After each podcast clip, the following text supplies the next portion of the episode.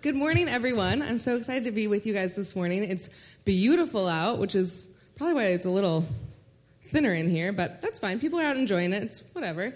Um, this morning, we are getting to start a series on Jonah. And um, for the next four weeks, we will kind of get to go through the four chapters of Jonah, the life of Jonah, um, him kind of just being a brat, honestly. Like, we're being real. He's just like not the happiest of prophets. So, um, yeah, so we'll get to go into that. Also, just to go off of camp, um, as you guys saw in that video, we are so excited that camp season is coming. And um, not only do we get to go to a new location, which means we kind of just get to do like new things at camp. It probably, like, it'll be still amazing and still camp, but there'll probably be things that you maybe aren't used to, or you won't know the exact schedule hour by hour because we might just change it up on you. So we're excited for that. Um, we're excited to get to bring new things in, and um, we're excited to go to a new campground that is a literal resort with like a pool and everything. So it's a plus. Um, as well as um, Ben Fleming will be our camp speaker. I don't know if you guys remember him coming and speaking last year. So we'll um, get a little video made so that you guys can kind of get to meet him, and maybe we'll have him come speak at summer night so you can get to see him in person again. Uh, so we're really excited for camp. As well as inviting people to camp is huge. That's why we have those little um, cards that you can pass out to people. And they're cute, which is a plus because Ismari made them. So give it up for Ismari really quick, also, while we're at it. okay, let's get started. Um, we are going to start in Jonah. So um, kind of a random little spot in the Bible, but short little book. And we will be reading out of Jonah 1, and we'll kind of be flipping back through there throughout the message. So if you want to keep it open and ready, that would be amazing. And we'll just start from the beginning, because why not? So um, now the word of the Lord came to Jonah, the son of Amittai, saying, Oh, it's up there. Arise, go to Nineveh, that great city, and call out against it, for their evil has come up before me. But Jonah rose to flee to Tarshish from the presence of the Lord. He went down to Joppa and found a ship going to Tarshish. Tarshish, that's so hard. Tarshish. So he paid the fare and went down into it to go to to go with them to Tarshish away from the presence of the Lord. But the Lord hurled a great wind upon the sea, and there was a mighty tempest on the sea, so that the ship threatened to break up. Then the mariners were afraid, and each cried out to God, to their gods. And they hurled the cargo that was in the ship into the sea to lighten it up for them. But Jonah had gone down into the inner part of the ship and had lain down and was fast asleep. So the captain came and said to him, What do you mean, you sleeper? Arise, call out to your God. Perhaps the God will give a thought to us that we may not perish. Um, this story is so interesting because First of all, Jonah, to give you a little background, Jonah is a prophet. He's not just a guy who is chilling in Nineveh and being asked by some voice that he's never heard to go do something. He's a prophet, which means that he's heard from the voice of the Lord and that he has relationship with the Lord. So, um, just in this story, it's very interesting because it flips upside down everything that we're used to seeing. We're used to seeing prophets walking with God and telling other people about Jesus. And we're used to sailors. Most sailors in that time were not followers of Jesus. They were pagan sailors who um, never knew the name of Jesus and didn't really care to or call out to the Lord very often. So we're seeing them then in turn flipping and repenting to God. So the whole story is kind of an interesting one that's not like most stories in the Bible. If you um, read through it, it's just a very interesting um, way that it's re- represented. So, um, the first chapter, which we're going to talk about this morning, is about Jonah, as we read, and um, being on the ship and then actually being hurled into the water. So, um, he boards the ship. Well, first, he in the very first chapter, um, the Lord is talking about where he should go. And just to give you guys a little idea of how far Nineveh was from Tarshish, I think we have a picture of the map. There it is. Um, so if you see that arrow, big red arrow is pointing to Nineveh, but at the base of it is Joppa, where he got on the boat and literally went 2,500 miles. That's where he was going to go all the way to Tarshish Whereas Nineveh is far, it's 500 miles. But he is going like five times, is that correct math? Who knows? Um, thanks, Mom.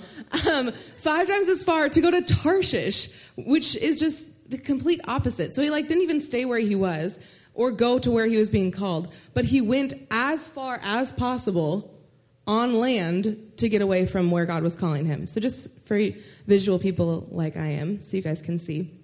Um, so his first instinct is to run. And so my first point that we're going to go into is what ship are you running to?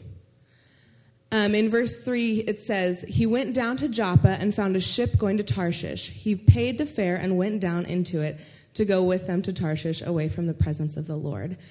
As soon as he decided to go the opposite direction, there was a ship waiting for him. As soon as he thought in his mind, well, he didn't really actually think about it, he didn't give any time to the idea or the plan that God was calling him to. But there was something waiting for him to go the opposite direction. And isn't that so true in our lives that when we decide to go away from the presence of the Lord, there is something waiting for us so quick, so easy to take us the exact opposite direction of where we are called to. Um, there are so many things fighting for our attention that when we shouldn't be surprised when it's easy to turn to something so quick that can get off the complete track of what we've been called to. What would happen instead of getting on that ship that we're so quick to get onto? Um, instead of doing that, we ran to the Lord and we ran to his presence. And maybe he's calling us to things that are really intimidating and scary to walk into, but I think that he's so quick to give us steps and not just to overwhelm us with what he has for us. So um, we sometimes don't want to admit that we are unable um, to be in certain situations. Um, there's certain ships that we might be going towards that maybe um, maybe for you it's addiction. Maybe it is um, a relationship that you know you're not supposed to be in.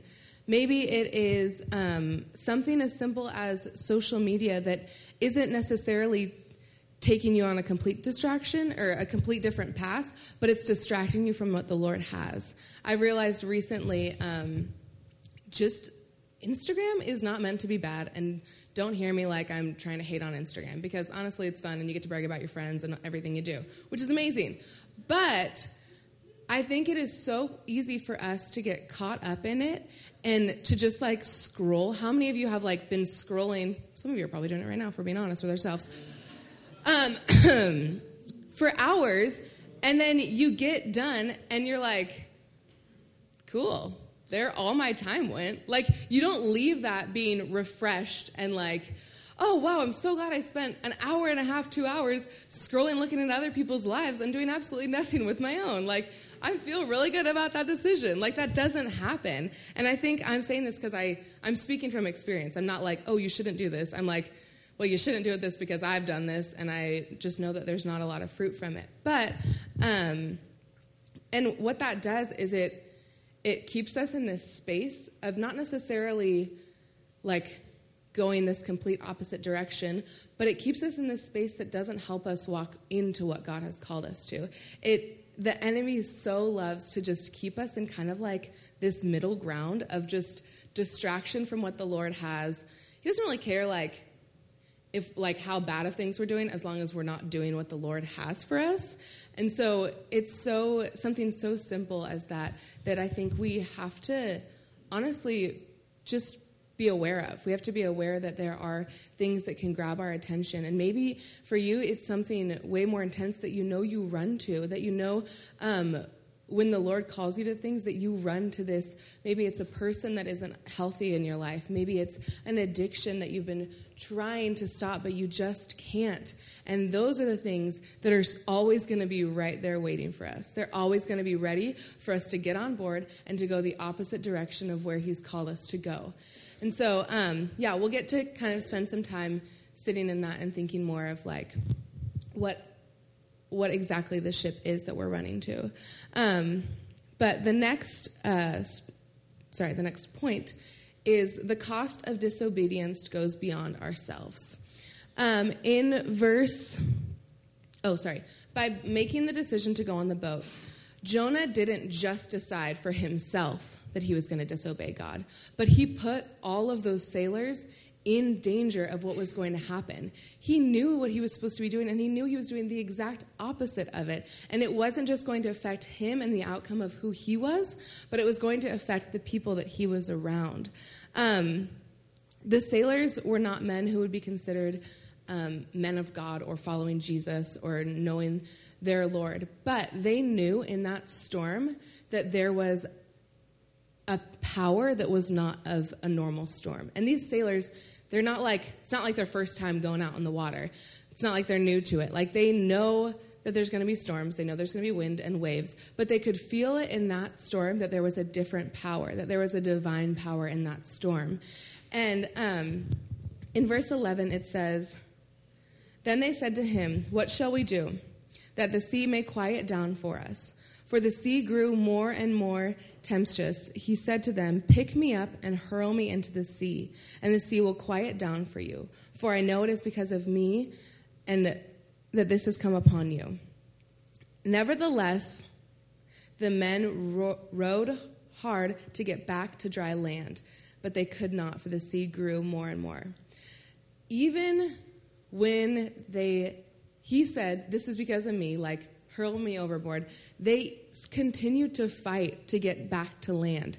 They didn't want to take the easy route of throwing him overboard because they knew that it would have effects on them.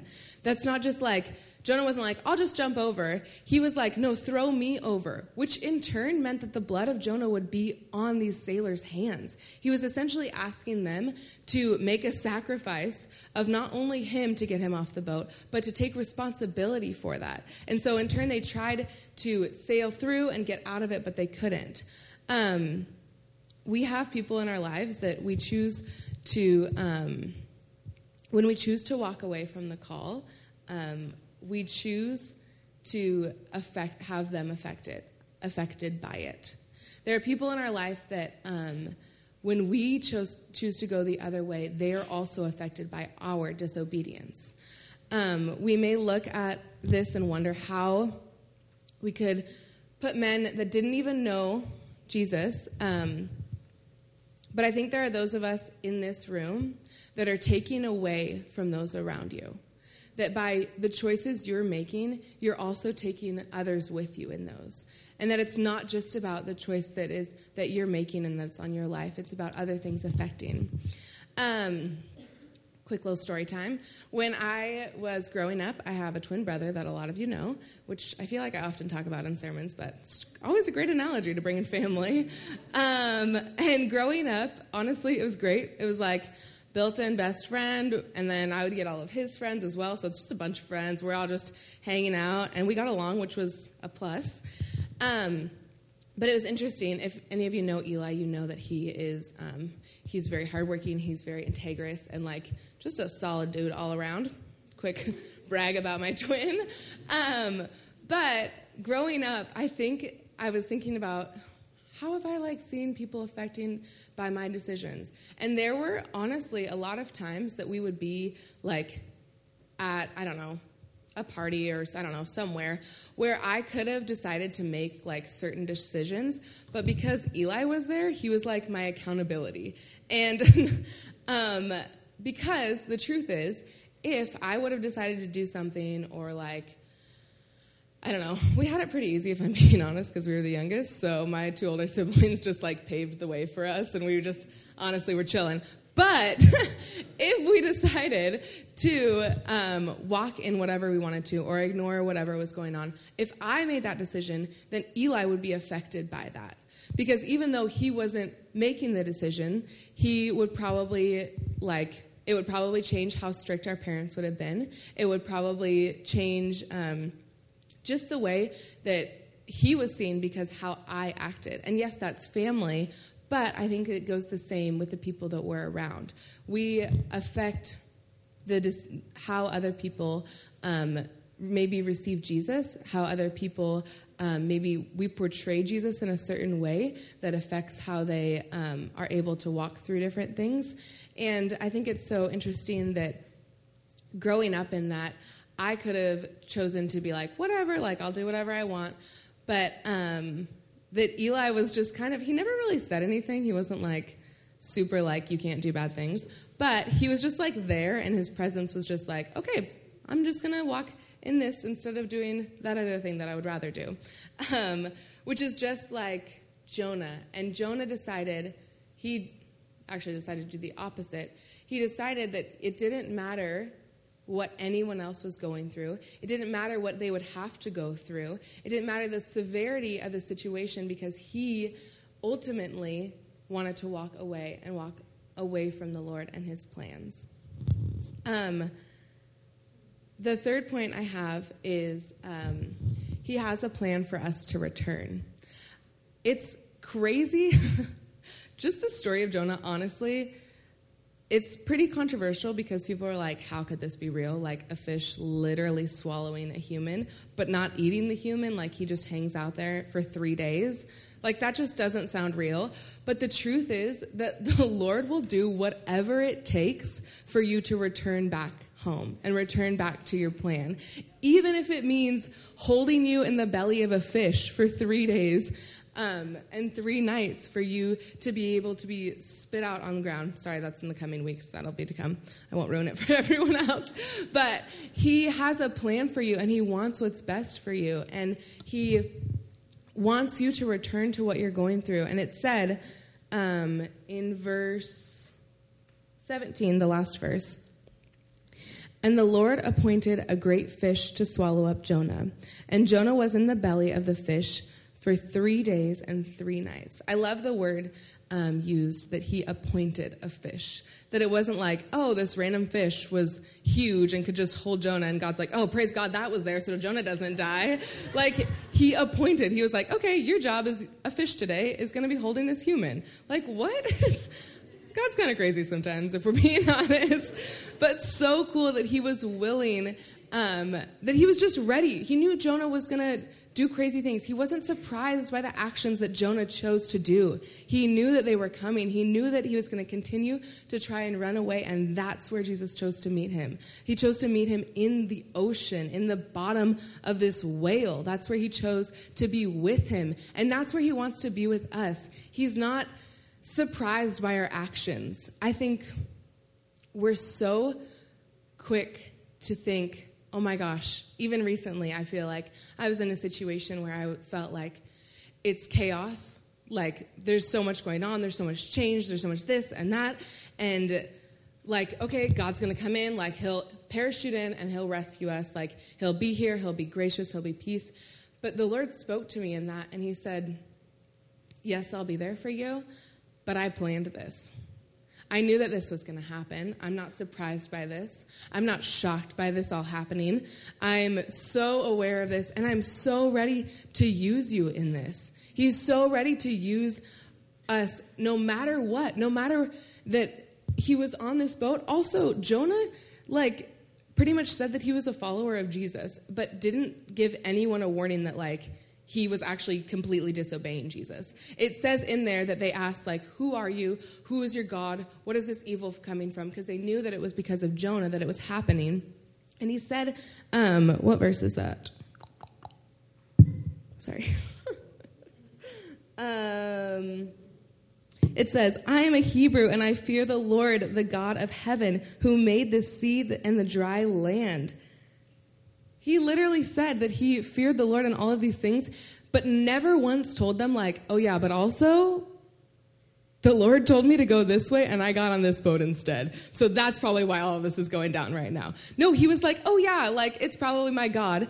And kind of painted Jesus and, and the Lord and like this bad picture of like he is this evil one when really Jonah was the one who was going off and doing his own thing. And sorry, that wasn't in my notes at all. But um, I think it, we're so easy to to have all this power to walk in in what the Lord has called us to, but sometimes we can't admit when we're actually going the opposite direction. We want to paint this mask that, oh yeah, I'm a Christian, I go to church, um, I'm doing like I'm here on a Sunday morning. I'm I go to Thursday nights too, but we don't want to admit that deep down like when we're at school or when we're really with our friends, that we're doing all of these other things, that we're going in the exact opposite direction. And that makes it really hard when um, there are people in your life that want to follow Jesus. That makes it really hard for them to see who Jesus really is because we are called to walk in that. We are called to walk in um, just the plan that He is giving us. And so I think it's so important um, for us to just be able to come and just to be able to be honest with ourselves. And we don't have it all together. I don't have it all together. My family's here, they can tell you that. Like, um, us pastors and leaders, we don't have it all together. But where growth happens is when we're able to admit that we don't have it all together, that we aren't going in the calling of the Lord. And that's when we're able to come around each other and change the trajectory of where we're going. Um, he is so loving and gracious and how the Lord is so loving and how he does it. And he's waiting so, so patiently. He's never, um, yeah, he's just patient in how he waits for us and how he um, waits for the plan that he knows is so good for us to actually see that and be able to walk in that. Um, so this morning, Deb, you can go ahead and come on up. Um, we are just going to take a minute to um, sit. If everyone could put away their phones and their journals, that would be awesome. Distractions, you know, we chatted about it. Um, this morning, we're just going to take a minute to uh, really give space for the Lord to speak to us, and maybe even just give space for you to slow down for like a couple minutes in your busy weeks and your busy schedules um, and everything that's going on this week. And so, um, what we're just going to do as Deb plays, and then we'll be able to end in worship, is we're just going to take a minute to think about um, what ship we're running to. What is that one thing that you know is the opposite of where God has you? And let me tell you, when you're able to go the opposite direction, it is so, so good. God has so much in store for you, and He truly does have a plan for you, as I spoke um, two weeks ago. He has a will for your life that He is just waiting for us to be able to step into. So this morning, um, I'm just going to give you guys a couple minutes uh, to maybe ask the Lord um, how to step the, in the other direction. Maybe um, you're like, oh, I don't know what that thing is. Maybe ask the Lord to reveal something in your life that He hasn't called you to. Maybe you're um, carrying something that He never called you to carry. Maybe you're running to something that He no longer wants you to run to. So go ahead and take the next um, couple minutes.